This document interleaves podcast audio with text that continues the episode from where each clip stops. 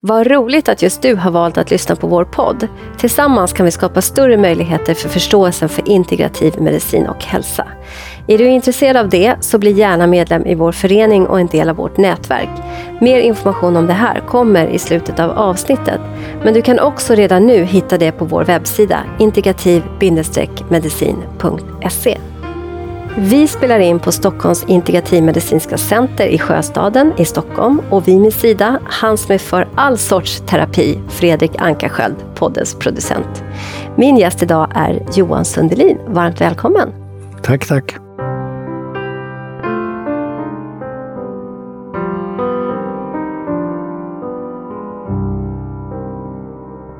Johan, du är legitimerad psykolog, utbildad i Uppsala, men du är själv från Dalarna. När du blev klar med din utbildning så började du i stort sett direkt via eh, rekommendationer att jobba på BUP i Falun. Stämmer det? Ja, visst.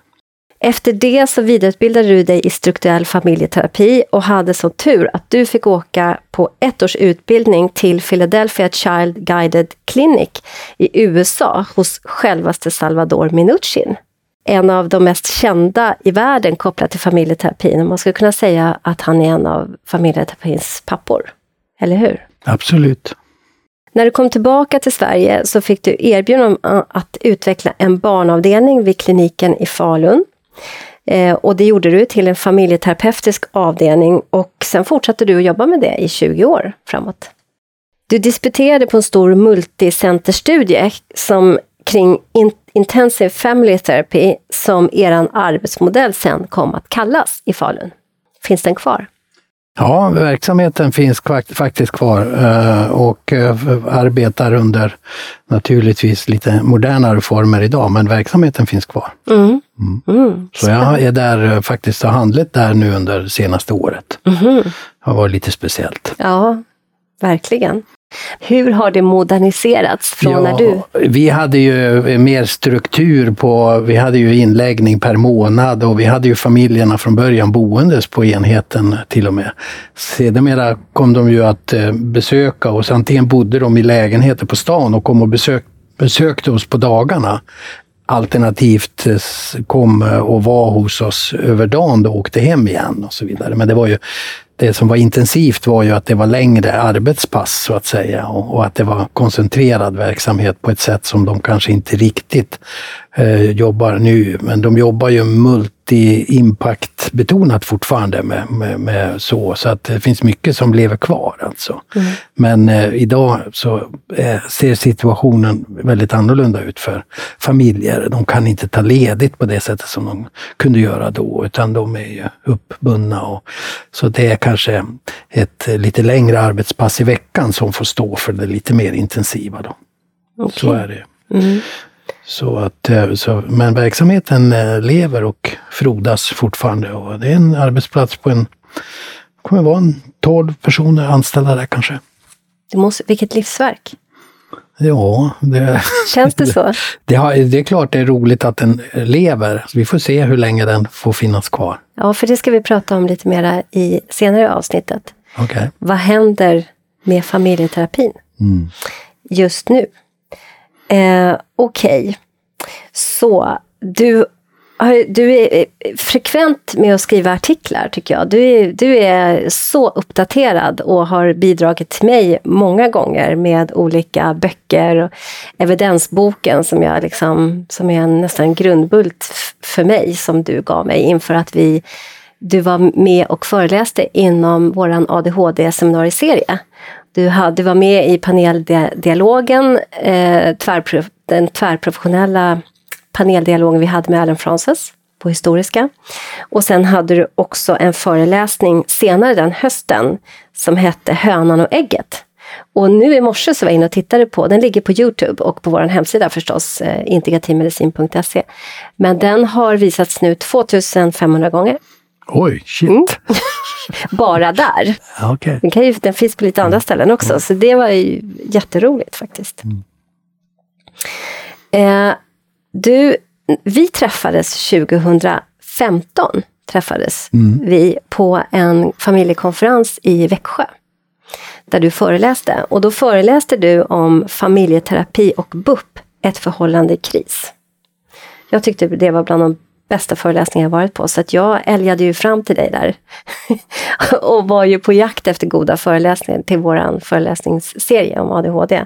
Och det var ju just om ADHD du föreläste där om, eller hur?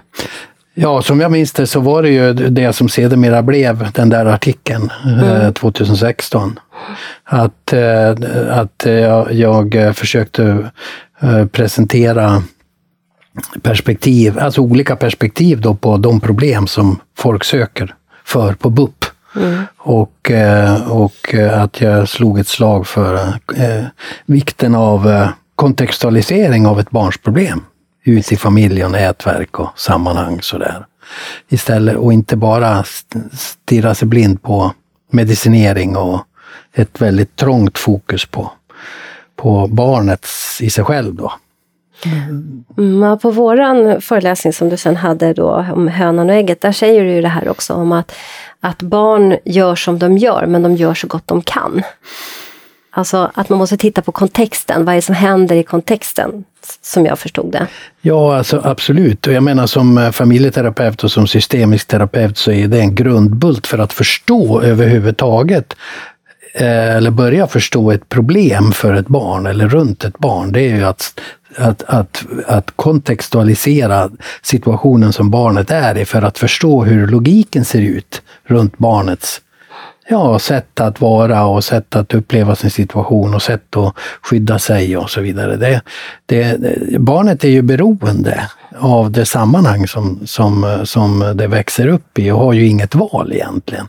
Och barnet försöker anpassa sig efter bästa förmåga i den situationen. Mm. Och balansera liksom sina inre krafter och, och, och, sina, sina yttre möjligheter eh, på ett sätt som handlar om att eh, ja, maximera eller optimera sin situation helt enkelt. Mm. Det är ju en, vad kan man säga, en, en anknytningsbaserad utgångspunkt för, för alla barns ja, sätt att förhålla sig till den, det liv de har hamnat i, så att säga. Just det, precis. Mm, och du tar ju upp det här också redan då, för nu är ju det här alltså det är ganska många år sedan nu, eh, 2016, 2015, när, när du höll den här föreläsningen i Växjö och sen eh, var du med i våra, eh, våran seminarieserie om ADHD och problematiserade. Men du sa redan då så att det känns som att vi har blivit handikappade därför att det barnutvecklingspsykologiska perspektivet liksom lyser med sin frånvaro. Tänker du så fortfarande? Ja, och ännu mer. Mm. Alltså, jag hade en föreläsning eh, eh för BUP Dalarna här i höstas där jag fick, eh, eh, ja, jag fick en uppgift att eh, berätta lite om eh, hälso eller skyddsfaktorer och riskfaktorer för barn och ungdomars utveckling och uppväxt och så i uppväxten.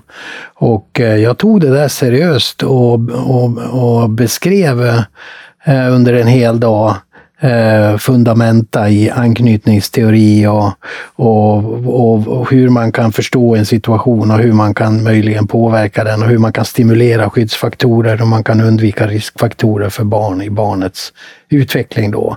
Och beskrev eh, familjen, familjens eh, och övriga nätverks väsentliga roll i att förstå sig på barnet, stötta barnet ungefär som en trädgårdsmästare vattnar och sköter om sin blomma och, eh, och eh, så vidare. Och eh, det var en... Det kändes verkligen som jag pratade om saker som väldigt många inte verkade ha hört talas om ens. Eller antagligen hade de väl hört talas om det, men det verkar inte vara någonting som styrde dem i deras vardagliga verksamhet som proffs på BUP. Och jag måste säga, jag blev väldigt, väldigt ledsen över det. Mm. Det blir jag också när du säger det. Det, det. det är märkligt. Hur har vi kunnat gått dit? Ja, och jag, eh, den här tendensen har ju förstärkts. Så att, eh, det, har väl, det har väl att göra med flera faktorer. En faktor är ju är ju alltså public management. Och, och New public management. New public management är kravet på väldigt eh, alltså slimmade idéer om effektiva insatser, snabba mm. spår. Eh, man, ska, man vill eh, använda varje skattekrona till, på bästa möjliga sätt och mm. så vidare. Är det inte så också att det är ett vinstdrivande tänk? New eh, Public Management? Ja, det kan man ju säga. Det gäller ju att få ut mesta möjliga nytta av minsta möjliga insats så att säga. Mm. Så, så, att, och det där präglar ju regionernas försök att spara på på mm. kronor och så vidare. Och att man då har ett extremt behov av att, eh, eller en strävan att kategorisera väldigt snabbt. Alltså, I vårt språk säger man diagnostisera, eller hur? Mm. att man ska veta vad man gör, eller veta vad man har framför sig innan man gör någonting. Vilket, vilket är, är, är väldigt på tvärs mot ett mer psykoterapeutiskt förhållningssätt där man bygger väldigt mycket på ett annat sätt. Man bygger på allians, alliansskapande och man bygger på kontakt för att fördjupa kunskapen successivt och trygga människor att bli mer och mer genuina i den, i den terapeutiska relationen så småningom när de känner att de landar och så vidare. Här jobbar man nästan industriellt eller maskinellt. Industriellt. Det kommer väl från Toyota. Ja, det är en Toyota-modell som Folkpartiet röstade igenom. För, den, för de som lyssnar och inte vet vad New Public Management är så tänkte jag att vi, vi säger det lite kort, vad det, vad det betyder. Och New Public Management, som förkortas NPM, är en resultatstyrning eller tidigare programbudgetering. Eh, ett samlingsbegrepp för reformade offentliga sektorns organisation och styrning som omfattar att använda metoder från det privata näringslivet i syfte att öka effektiviteten, precis som du sa. Eh, det berör då verksamhetsplaner, budgetarbeten och kartläggning och organisationsprocesser.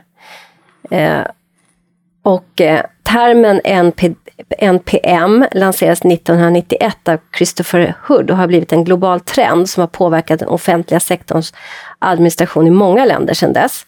Så inte bara i Sverige, vilket eh, är ju intressant faktiskt i sig. Jag har bara tänkt utifrån det här i Sverige men att det faktiskt har tagit sig utanför också.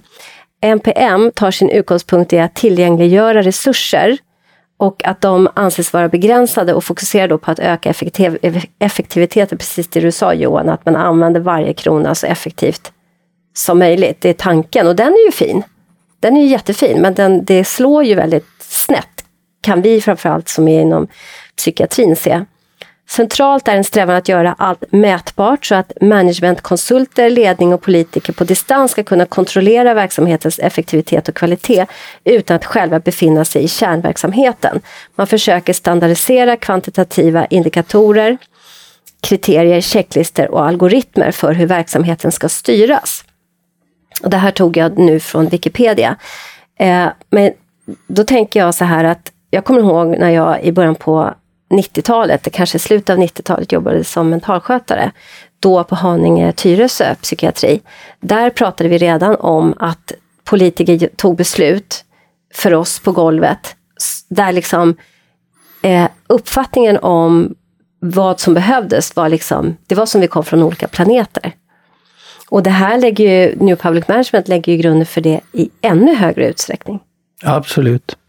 Absolut. Du, du, du, vet den här fil filosofen som jag vet att du har haft här också tror jag, hon som skrev den här boken. Jonna Bornemark? Ja, ja, hon det, har inte varit här ännu men nej, hon kommer Jag tyckte du pratade om ja, att hon skulle... Mm, ja, hon kommer att... Hon, hon, hon, tar ju upp det här i sin bok, den här Det omätbaras renässans. Mm. Och det här med kategorisering och det här med strömlinjeformning av modeller för insatser på olika sätt är ju väldigt genomgående nu. Va? Mm. Där man serverar paket på olika sätt, behandlingspaket, program eh, som inte är individanpassade utan det anses ju då mer ekonomiskt att man då kan servera paket som människor kan bli erbjudna på olika sätt. Då. Vilket gör att man ja, som psykoterapeut så, så missar man ju de väsentliga inslagen i en bra psykoterapi, ett upplägg av en psykoterapeutisk process. Så det, det har blivit mer och mer att man som psykoterapeut arbetar på bortaplan. Man arbetar inte i en psykoterapivänlig miljö när man jobbar på BUP längre. Utan man får strida för de här principerna på ett sätt som gör att man ja, många orkar inte, många flyr fältet. Och det ser vi ju. Ju mer kompetens människor har, desto snabbare drar de. Ja, så är det. Och, och våra kollegor på stan har ju fullt. Vilket innebär att det, det, patienterna flyr också på ett sätt. Ja, och det har, det, jag menar det finns väl fler problem till att det ser ut som det gör. Det här är ett problem, mm. det här med New Public Management. Ett annat problem är ju att människor idag söker i mycket högre grad till BUP, Alltså, det är mindre skambelagt eh, och så vidare att söka BUP, vilket gör att trycket på BUP har ökat väldigt. Det måste man ju också säga. Så att de står ju i en svår utmaning eftersom resurserna är begränsade. Och då måste man, då tänker man, kan vi effektivisera på olika sätt? Kan vi, kan vi hitta former som eh, spar tid och pengar och som, som ger fler insatser? Så, då, så det matar ju på den här trenden det också. Alltså, mm. Så det är en viktig faktor också, att människor, eh, att man brukar ju säga att den psykiska ohälsan har blivit större bland ungdomar till exempel.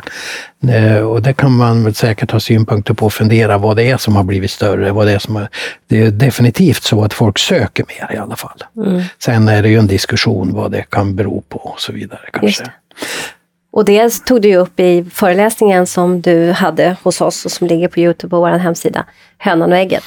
Jag tänker att du problematiserar det så bra i den föreläsningen. Alltså det här med vad, vad är problemet egentligen? Nu utgick vi från ADHD. Eh, Mm. Men, men, vill du säga någonting om det? Ja, jag, jag måste erkänna att jag kommer inte Nej. riktigt ihåg det, vad jag sa om det. Eh, alltså om jag, det. jag får mig att det var, vi problematiserade ju det här att man har sån snabb eh, att det så snabbt ska in med läkemedel när det finns så mycket annat. Vi hade ju olika perspektiv. Vi hade det psykologiska, utvecklingspsykologiska. Eh, vi, vi tänkte ju systemiskt på olika sätt men även där mat och kost och träning var med i våra resonemang och våra föreläsningar. Så att eh, ja, ja. det du gjorde där kan jag påminna dig om eftersom ja. jag nyligen lyssnade. Okay. var ju just att, att problematisera det. Att okej, okay, å ena sidan en biologisk problematik, men å andra sidan systemisk problematik. Ja. Och vad är då hönan och vad är ägget? Ja, och jag menar det är ju en, är man stressad, en organisation som är stressad, vilket ju BUP är nu för tiden, behöver, jag har ju en idé om att skynda på va? och att, att hitta snabba vägar. Och att hitta snabba vägar som lindrar utan kanske, du vet förut pratade man ju om var och en efter sina behov. Men det var ju länge sedan, utan nu handlar det om att lindra svårigheterna så att man kan passera någon slags acceptabel gräns. Va? Och eh, Eh, och eh, att det då är naturligtvis är frestande att söka genvägar på olika sätt och snabb förståelse och så vidare. Jag vet, bara ADHD-diagnosen måste man ju kunna problematisera för den, så som den ställs idag så täcker den ju allting så att säga och därmed ingenting egentligen. Medan andras perspektiv, Thomas Ljungbergs perspektiv till exempel, är ju att, att eh, människor, barn utvecklas i olika takt och, och, en del, för en del går det fortare än för andra och det är ju egentligen summa summarum vad, vad, vad, vad forskningen landar i så att säga. Ja, det, är ju, det. är ju hans tes. Va? Mm. Och, och, han har den här stress och sårbarhetsmodellen. Ja. Att det... och, och, och det där är ju hönan och ägget eh, var ju liksom att försöka belysa vad är det som gör egentligen att barn uppvisar olika typer av symptom. Va? Och att ibland kan det väl vara så att barnet är omoget och har svårt att få saker i, att fungera i harmoni så att säga fysiologiskt med Eh, att man, ut, man utvecklar eh, impulskontroll och sådana där saker i olika takt och så, eller hur? Att det kan finnas utvecklings, rent biologiska, fysiologiska utvecklingsfaktorer i det. Men det vanliga är ju att människor försenas eller stimuleras till mognadsprocesser utvecklingspsykologiskt sett utifrån den feedback de får från, från, sin, från, från där man växer upp, från den familj man har, de föräldrar man möter, de andra människor man möter i sin uppväxt. Där man får hjälp att bli speglad på ett sådant sätt så att man känner att man finns och att man är en, en, en viktig person och att man respekteras som, utifrån sina upplevelser och så vidare. Så att det var väl det jag pratade mycket om där när det gäller att, att inte glömma bort traumaperspektivet eller du vet, idag pratar vi om komplex trauma och vi har ju mycket bredare perspektiv på eh, traumautveckling än vad man hade kanske från början med, med PTSD och, och ja, att man var i krig eller att man var med om en svår olycka eller så vidare. Idag pratar vi ju mer om utvecklingstrauma ju. Mm. Och att människor växer upp i miljöer där de där de får klara sig och hanka sig fram trots brister i omgivningen helt enkelt. Och därmed då så får de använda sin energi till att överleva och klara sig kanske och skydda sig snarare än att utveckla harmoni, integration, eh, sånt som handlar om, om eh, ja, social kapacitet och kompetens och så vidare. Just det. Mm. Eh, och utifrån det här Eh, så du la ju grunden då för den här familjeterapeutiska avdelningen i Falun. Och när vi sitter och pratar nu så tänker jag så här att du är ju i grunden psykolog. Eh, och fick lägga grunden, du utbildade dig hos Minuchin, du fick lägga grunden för den här eh, barn, familjeterapeutiska liksom, avdelningen, approachen, hur ni jobbade. För det är ju en stor skillnad mot om det hade tänker jag i alla fall, det beror på förstås vem det skulle vara, men om det hade varit en läkare som hade gjort det. För jag tänker att en psykolog, familjeterapeutiskt och en systemisk approach till att man bara, ursäkta att jag använder det ordet, men stirrar sig blind på potentiella biologiska faktorer, det vill säga barnet föds och det är något fel på barnet som vi måste åtgärda. Eh, det, det tänker jag, det måste ju ha gjort en enorm skillnad. Ja, eh, och jag menar jag har ju varit väldigt glad och tacksam till, till eh, eller eh, i förhållande till de, de läkare som gav mig möjligheter. På den tiden, det här var ju, 90, det här var ju början på 80-talet. Och klinikchefen på den tiden, han som startade BUP i Dalarna, Karl-Henrik Karlén, han, han in, uppmuntrade ju mig och inspirerade mig att göra det här. För han hade ett ett väldigt, eh, vad man säger, vitt eller dynamiskt perspektiv på vad, de här, vad barnen behövde och vad som krävdes och så vidare. Och han var ju väldigt tänd på det här när jag kom tillbaks och såg ju det här som en möjlighet. Mm. Och han var ju faktiskt en av dem som som när jag sen disputerade plötsligt satt i auditoriet. Utan, så det var ju otroligt roligt. Alltså. Ja, och då ska vi ju säga det naturligtvis, för vi, vi vet om och vi känner många, både du och jag, eh, olika läkare och psykiatriker som har ju det systemiska tänket. Ja, Naturligtvis, ja, de finns jättemycket där ute. Ja. Och, det, och det tåls ju att lyftas faktiskt här i vårt samtal. att det är ju också vilka som tillåts få utrymme i den mediala eh, sfären. Oavsett om det är liksom i, på, i en akademisk sfär eller om det är mm, liksom public service eller vad det är någonstans, så sätter tonen på vad som faktiskt sen efterfrågas i väldigt hög utsträckning. Mm. Nu kanske det är att Socialstyrelsen ska, utge, ska, ska ta fram riktlinjer, och så ska det göra, vilket också är ju beställningsdokument till, till eh, de olika politikerna och vilka pengar som ska in i olika verksamheter och hur mycket och så vidare. Och så vidare. Vilket kan ju finnas en bra tanke bakom. Men det är ju så att vi, det finns ju väldigt många olika perspektiv på vad som är hjälpsamt.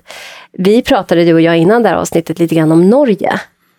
Kan du nämna lite av det som du berättar för mig? För Norge är ju kanske mer extrem åt, som du sa, då, det filosofiska hållet i sin approach till Ja, där är ju, det blir ju ett annat, lite annat spår, men eh, där är, där, där, ni vet, eh, eh, en väldigt stor inspiratör till familjeterapin i Norge, det var ju Tom Andersen.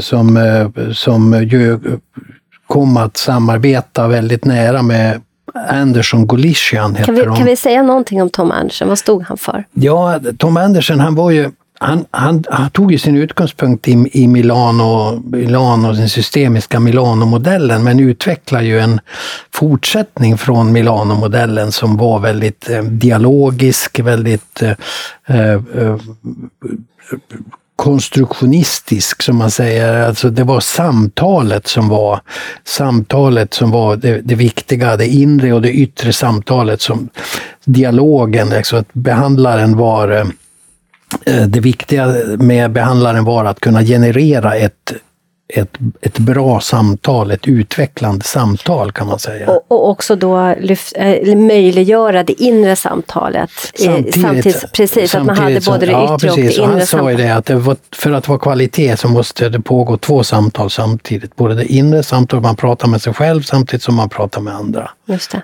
Och så hade han olika metoder för det då, till exempel reflekterande ja, samtal. Ja, reflekterande teamet var ju hans grej då som, där, som, där han utvecklade det och modellen för det på ett eh, lite mer, man säger jämlikt sätt än, än Molano-modellen som var mm. väldigt mycket mer eh, liksom expertorienterat så att mm. säga. Eh, med feedbacken så att mm. säga. Och Milano-modellen kan vi säga också var ju också familjeterapi och väldigt framstående familjeterapeuter som hade idéer om hur man skulle och de var ju vida kända Ja, ja, det var ju Boscolo, mm. Cecchino och, och de här Prata och de här och de reagerar ju i sin tur på eh, säga, mer traditionell strukturell och strategisk familjeterapi från USA som var mer liksom styrande och, och så vidare på den tiden då. Va? Eh, så att eh, all, allting har haft sin utveckling. Och i Norge så kom ju Tom Andersen att bli, han var ju internationellt väldigt accepterad också, så, men i Norge blev han väldigt, väldigt stor och det betydde att den här eh, postmodernistiska eller, eller socialkonstruktionistiska inställningen till familjeterapin blev det alena rådande där. Det blev liksom mer filosofiskt styrt så att säga. Det blev ett sätt att se på tillvaron och se på, se på saker och ting. Så att eh, familjeterapin i Norge blev väldigt icke-vetenskaplig på ett sätt. Ja, nu, nu använder jag lite provocerande ord. Jag tror inte alla skulle hålla med mig, men det är min uppfattning i alla fall. Mm. Och, eh, och det betyder att det, där i Norge finns nu motkrafter, alltså mer vetenskapligt orienterade familjeterapeuter och som, eh, som det pågår en oerhört intensiv dialog i Norge inom familjeterapin i Norge kring vad det är vad det är som liksom ska vara grundbultarna eller vad det är som ska styra familjeterapins fortsatta utveckling. För de har ju precis samma problem som vi, även om inte det har gått lika långt där. Nämligen att familjeterapin håller på att trängs ut ur den offentliga förvaltningen av samma skäl som, som vi har pratat om tidigare här. Och att, att vissa slår vakt om särprägen i familjeterapin till ett pris då som vissa andra tycker är alldeles för högt. Utan vi måste fundera över vad som är de viktigaste styrfaktorerna för en framtid för familjeterapin. Och, och, och, eh, och, och, den sidan då, och där finns jag eh, naturligtvis på den sidan också, är ju att vi måste förankra vi måste förankra eh, familjeterapeutisk eh, kompetens och så vidare i ett vetenskapligt perspektiv. Och det måste vara en evidensbaserad eller forskningsbaserad verksamhet. Eh, och att vi måste kunna underordna oss de arbetsmetoder när det gäller forskning som är accepterade i, i övrigt. Så att vi inte säger att nej, familjeterapi kan bara beforskas på det sätt som vi tycker att man kan beforska det. Så det, det håller liksom inte. Så det, det, är en debatt nu i Norge kring till exempel det här begreppet eh, icke, eh, det icke-vetande perspektivet. Eh, heter det väl, icke-vetande perspektivet. Jag famlar lite efter det exakta begreppet, men det går kanske bra så. Folk vet vad jag menar. Eh, av vad det betyder egentligen och så vidare. För att eh, det betyder ju naturligtvis inte att man, det är bra att inte veta något så att säga, utan det, vad de menar är ju att det är ett icke-dömande, ett jämlikt perspektiv och att man som terapeut stimulerar till den här dialogen och så vidare, till, till samtalet.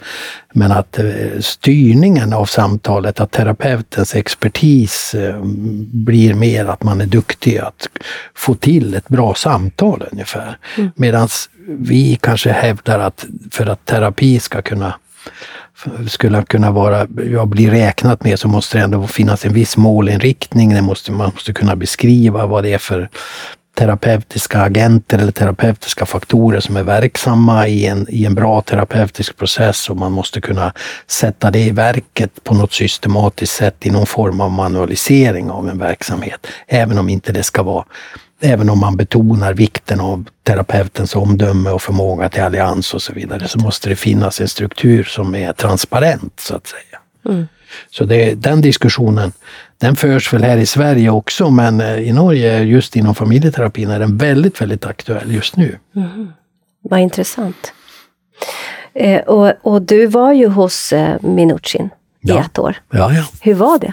Ja, det var otroligt revolutionerande kan jag säga för en kille från Mora på den tiden. Jag kom från Mora. Vi tog med min fru och mina två små barn då. De var sex och, sex och ett år när vi åkte över. Eh, och så kom vi till den här enorma staden Philadelphia, fyra miljoner staden då. Så att det var ju en omställning bara det, att liksom hitta någonstans att bo där och, och få till det och så vidare. Men jag blev ju väl omhändertagen. Som, vi var ett gäng internationella studenter. Det var ett par kvinnor från London och så var det en kvinna från Tyskland och så var det en från Italien. Och så var det en mexikansk tjej och eh, no, någon, någon, en kille från Israel ja, och jag. Och vi bildade liksom in, The International Brigade där på kliniken och vi hade ju program då dagarna i ända under ett helt år. Vi följde olika, både vi, vi blev inordnade i någon sån här internship där liksom och, och, dessutom var vi med på externa utbildningar och fick enormt mycket uppbackning både av Minuchin i direkt handledning av honom men även av många andra kända namn. Colapinto var ett annat namn som jag blev väldigt bekant med. Och, och vi, hade ju, vi hade ju besök av eh, Virginia Satir var på gästföreläsning där och Whittaker var där och han dog ju strax efter där. Och sen var ju Haley var där och, och ja, jag, Montalvo. Alla stora namn. Jag träffade, Herregud, jag träffade vad... dem allihop där. Ja. Gud vad, ja. vad häftigt alltså. Ja och fått vara där och lyssnat på dem in person. Liksom.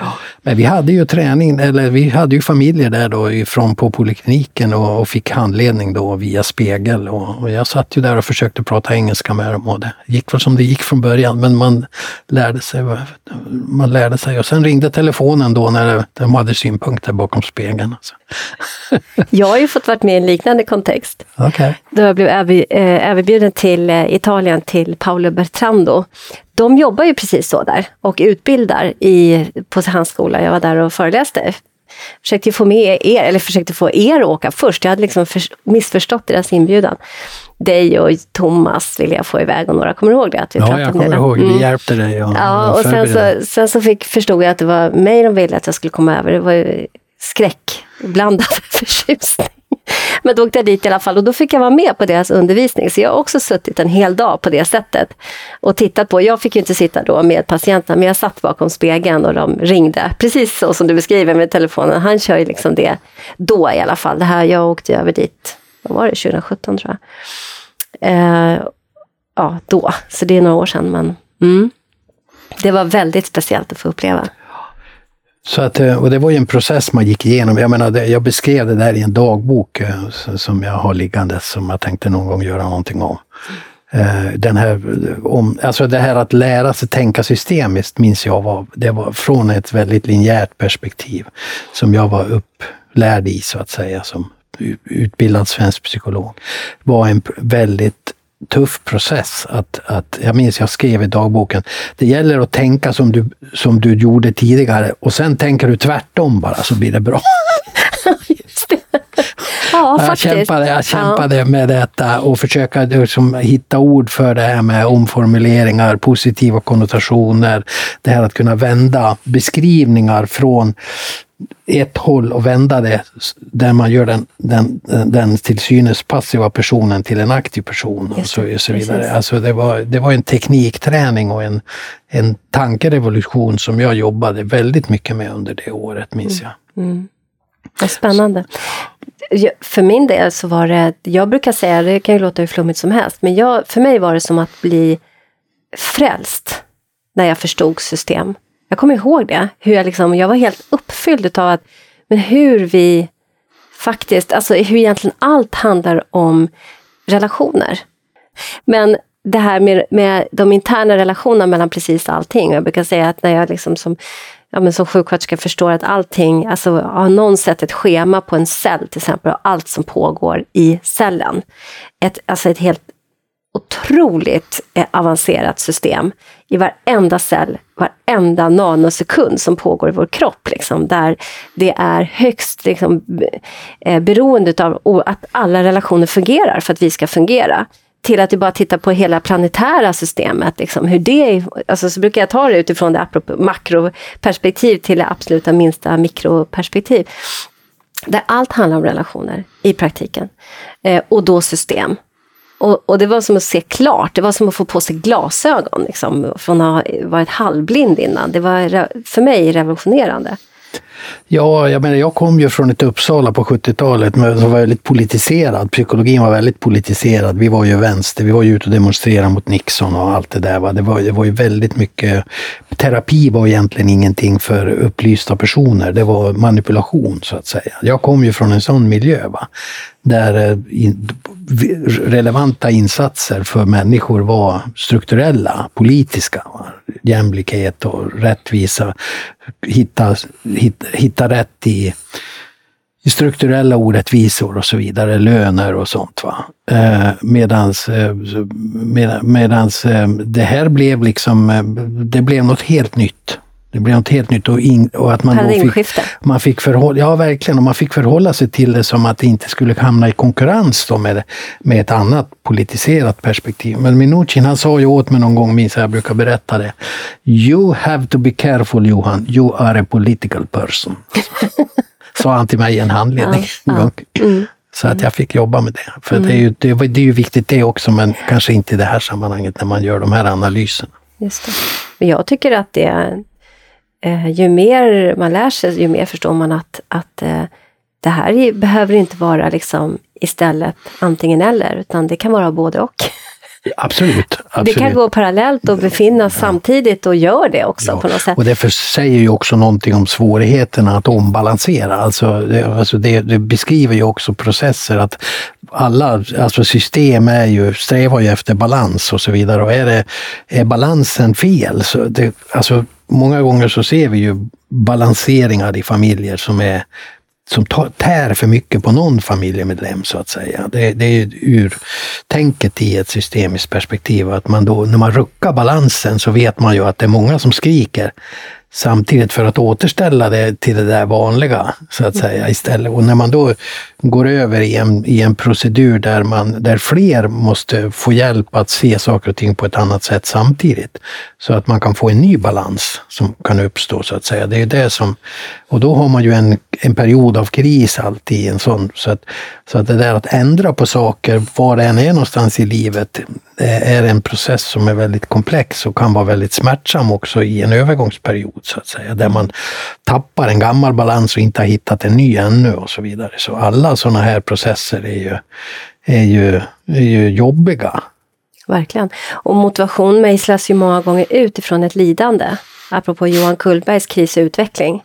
Alltså det genererar ju utveckling från en kris. Ja, visst. Därför att vi behöver växa och på ett sätt, vi människor behöver växa hela tiden. Vi behöver växa i våra relationer, vi behöver växa i våra i vår inre relationer. Vi behöver liksom komma vidare. Sen har ju vi kanske lite svart bälte på att växa. Vi växer för mycket om man tittar planetärt just nu. Eh, eller har, har vuxit för fort ja, med kapitalism och annat. Liksom. Ja, att den här tillväxtfaktorn, måste vi vara i tillväxt hela tiden? Nej, vi behöver hitta balans. Mm. För annars blir det på det här sättet. Så våra teser inom familjeterapin håller ju även samhälleligt. Mm, absolut. Ja.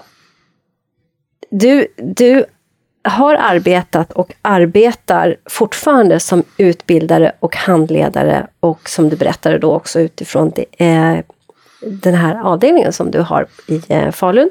Ja, hade. Hade, du handleder där. Mm.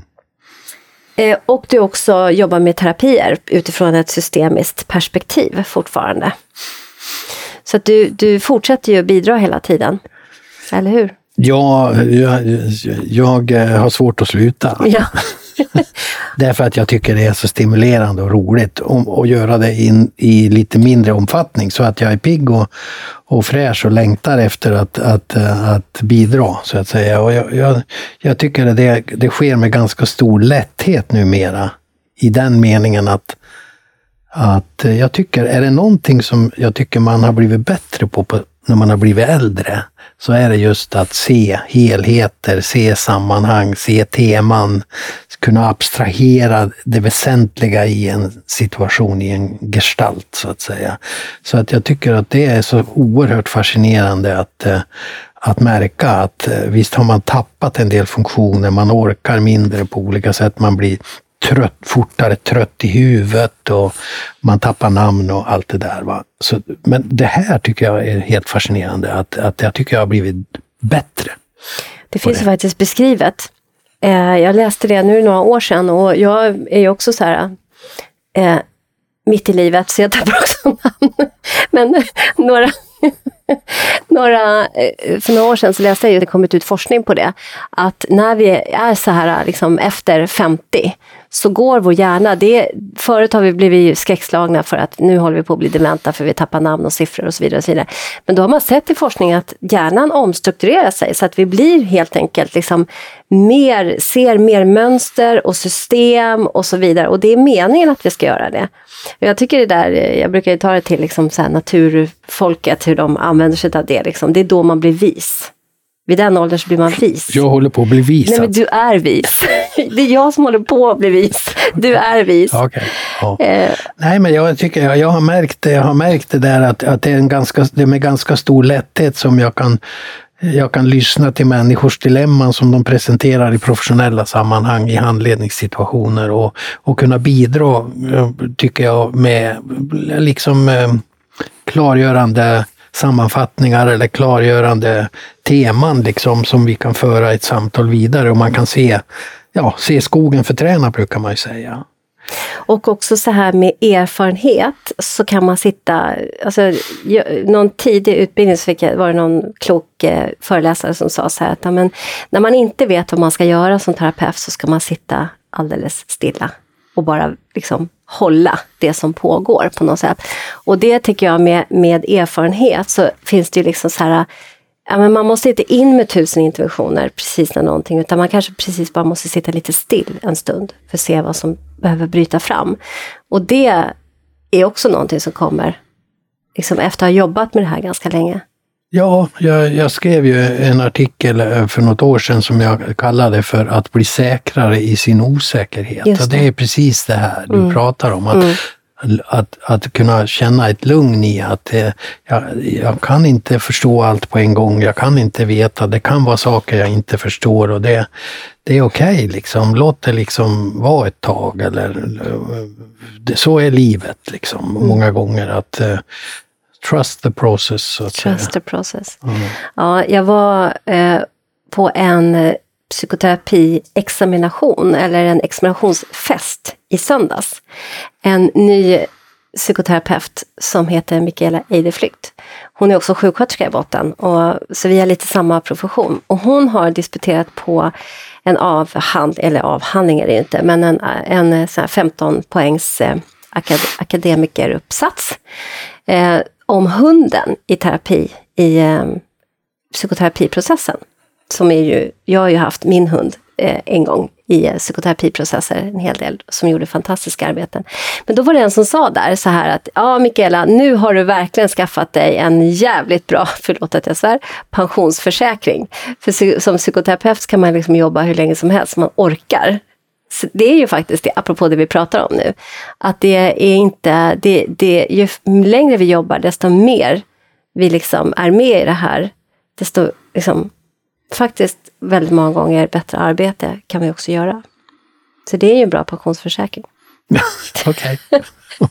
Eller? Ja, jo, det är, men, men det är väl kanske inte Eh, det, mitt viktigaste argument är väl att jag känner mig stimulerad och tycker det är roligt. Mm. Jo men uh. verkligen, det är, det är väldigt roligt. Mm. Och vi är ju relationella varelser och vi vill ju oftast hjälpa till. Och vi har ju mm. många bra verktyg i våra verktygslådor för att kunna göra det. Så Johan, så här. Eh, väldigt långt in i vårt avsnitt så vill jag fråga så här. Hur kom det sig att du ville bli psykolog? Var kom den ifrån? Ja, eh, jag, jag minns ju att, eh, eh, att jag, när jag gick på gymnasiet, i, jag gick på en internatskola i Uppsala som hette Fjällstedtska. Eh, så eh, jag minns ju att jag jobbade på med läxor och var duktig elev och läste på och så vidare. Men jag tyckte sällan det var någonting som var speciellt roligt egentligen. Eh, förrän jag träffade på, jag fick en, en bok av min far om psykologi som jag började läsa vid sidan om. Liksom, va? Och plötsligt tyckte jag, men det här var spännande. Så det, det är en sån där upplevelse att det var en av de första gångerna jag upplevde att, att det som, sen hade vi ju psykologi på schemat eh, eh de, åtminstone de två sista åren i, i, på gymnasiet. På den tiden gick man ju fyra år i gymnasiet. Och, eh, och jag, jag, jag, tyckte det här var spännande. Så det var en känsla av att va, här är någonting som är kul. Va? Plötsligt. Så. Eh, men jag menar, det finns ju andra anledningar till varför jag blev psykolog också. Jag vet inte hur mycket tid du har för att jag ska berätta om sånt. Men Berätta lite. Jag, eh, jag, jag växte upp, i, jag var äldsta son, sex barn i en prästfamilj i Orsa. Du var äldst? Jag var äldst. För fem småsyskon? Fem småsyskon eh, och eh, den, den yngsta, min yngsta syster, hon föddes ju när jag var 15 år, så då hade jag redan börjat på Fjällstedtska, så jag var ju borta mycket på terminen och så. Men att eh, det var full fart naturligtvis.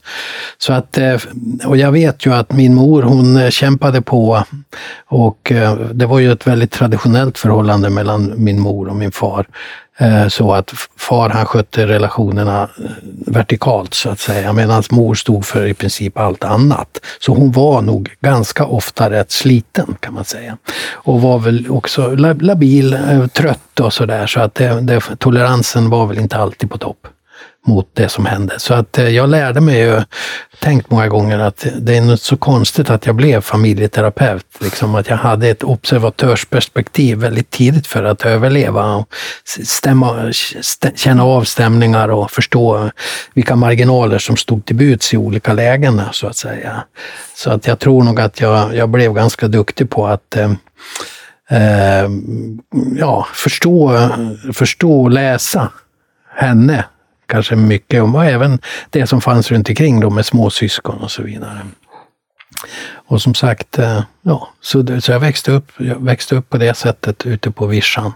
Sedermera flyttade vi upp till Jämtland, till västra Jämtland uppe i, i, i Kall, heter det, heter det fortfarande.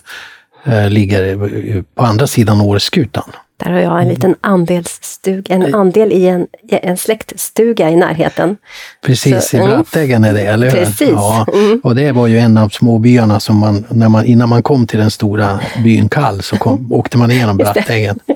ja, så att, eh, så att där växte, där var jag tonåring kan man säga och gick på realskolan i Järpen eh, där. Och, och, men jag menar, det var ju det var ju, det var ju full fart där också i prästgården i Kall. Så att, eh, jag menar, jag har ju fått lära mig att, att eh, hemma händer det väldigt mycket, så man träffar ju väldigt mycket folk. Och, så jag tänker också att det är en faktor, att man fick socialisera och se Många gånger fick man eh, klara sig i olika sociala sammanhang. Våra föräldrar fanns ju omkring oss men de var ju ständigt upptagna av väldigt mycket annat. Så att det var full fart.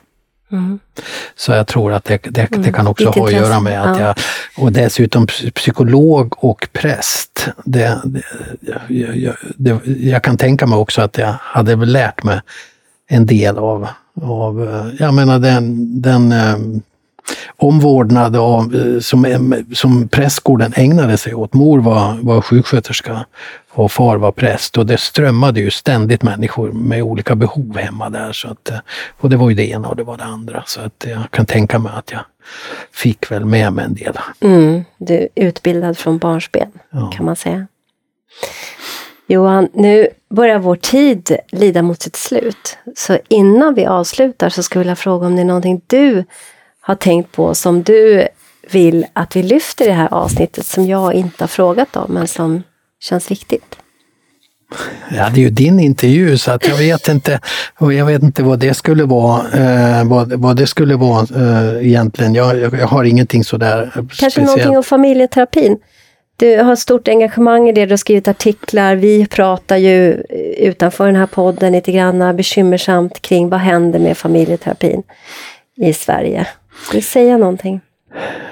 Ja, alltså det, det, familjeterapin lever i vissa kontext väldigt bra. Alltså mycket av familjeterapin har ju flyttat över till socialvården, till socialbyråverksamhet, olika typer av familjeteam och sådana saker. Där, där finns det på många håll en väldigt livaktig och konstruktiv familjeterapi. Men det, det som är det stora problemet för mig som gammal buppare då, muppare höll jag på att säga. Eh, men buppare, det är ju då det är ju då att den familjeterapi som, som eh, jag tror har, skulle ha en chans att kunna fylla en viktig funktion inom BUP, den, eh, utvecklingen där har stannat av alltså.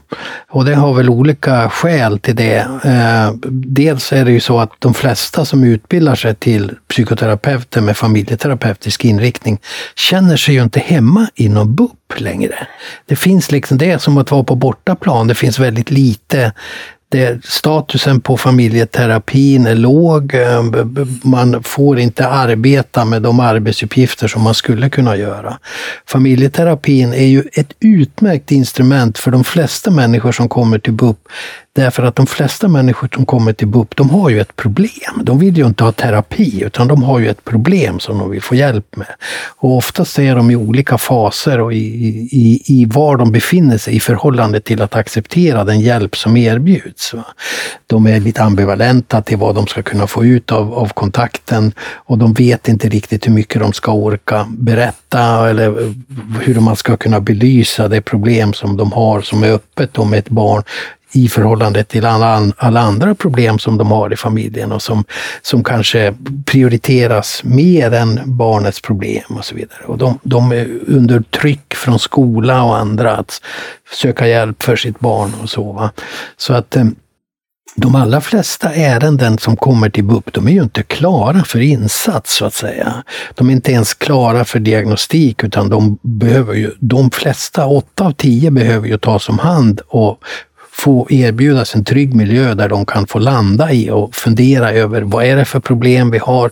Hur mycket motivation har vi att göra någonting åt det? Vad kan det vara för olika faktorer i den här situationen som är besvärande och svåra? Vågar jag lita på er här och så vidare? Kan ni, vad kan ni erbjuda och så vidare? Och det är ju i den fasen som de allra flesta ärenden är i verkligheten när de kommer till BUP. Och där har, skulle familjeterapeuten kunna ha en oerhört viktig roll att liksom hjälpa till att slussa in människor, så att säga, att se, att få hjälp att formulera vad det är som är svårigheter, vilka faktorer som man skulle behöva jobba med och vad, vad, vad, hur man ska kunna få hjälp att se saker och ting på ett annat sätt och så vidare.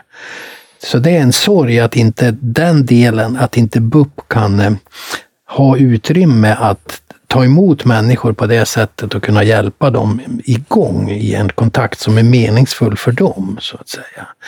Nu är det ju precis tvärtom, att nu serveras, nu skrinar man väldigt snabbt och sen erbjuder man någonting och, och, och det blir halvdant och det träffar inte rätt och det blir ofta så att föräldrarna undrar hur de ska få hjälp och, och så vidare. Va? Så att det, det, det där är en sorg.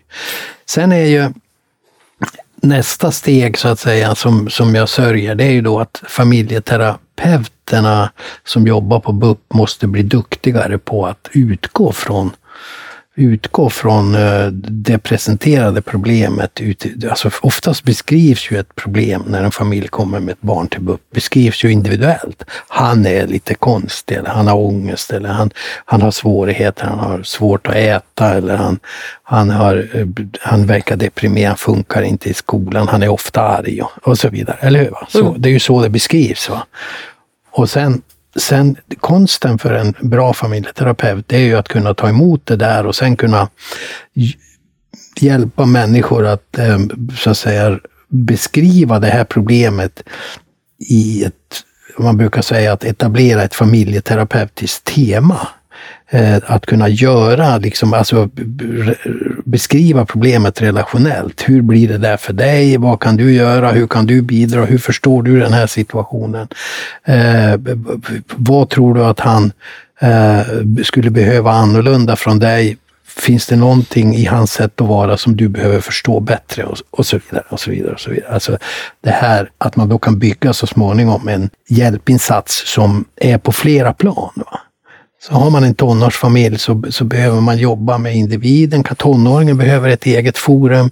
Det behövs forum för föräldrarna idag med skilda föräldrar också som då ska samverka kring ett gemensamt barn så behöver de kanske både enskilda möjligheter att få hitta sig själva i den här situationen och, få vara tillsammans och fundera hur de kan hjälpas åt och dra åt samma håll, eller hur? Va? Och de behöver ha gemensamma möten där de kan lyssna på varandra och där de kan stötta varandra. Så att det viktigaste kontextet runt ett barn är med i processen framåt. Och jag menar, när man säger det här, då låter det som man pratar som man vore på månen. För det är ju så långt ifrån hur det verkligen fungerar idag. Va?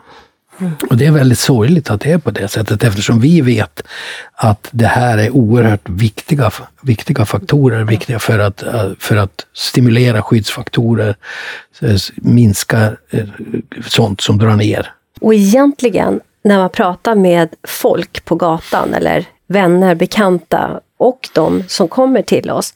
Det här är inget konstigt för någon. Alla förstår det här. Men verksamheterna har blivit utformade på helt andra sätt. Ja, jag håller med. Ja, och, så att, och, och därför tror jag också att många av oss som jobbar privat, det är ju därför också många till slut söker sig till privata. Men det finns en problematik i det, därför att det inte är alla som har råd. Och det är där egentligen skattefinansierade medel ska in, för de som också behöver det här och vill ha det. Så om du hade fått eh, skapa en eh, familjeterapeutisk avdelning här i Stockholm, då skulle det se ut på det här sättet som du har beskrivit nu? Ja, det skulle följa en, en multimodal modell för insatser i olika hörn av, av, en sån här problematisk situation och att som gick i takt. Liksom, va? Jag hade alla dagar i veckan arbetat hos dig då, om du skapade en sån. Johan Sundelin, stort tack för att du kom hit idag och delade med dig av din kunskap och din, din erfarenhet och allt som vi har pratat om. Och jag säger redan nu att du kommer ju komma tillbaka i ett avsnitt där vi kommer prata om Internal Family System, IFS. Så för den som är intresserad av det, så håll utkik. Tack Johan. Tack för att jag fick komma.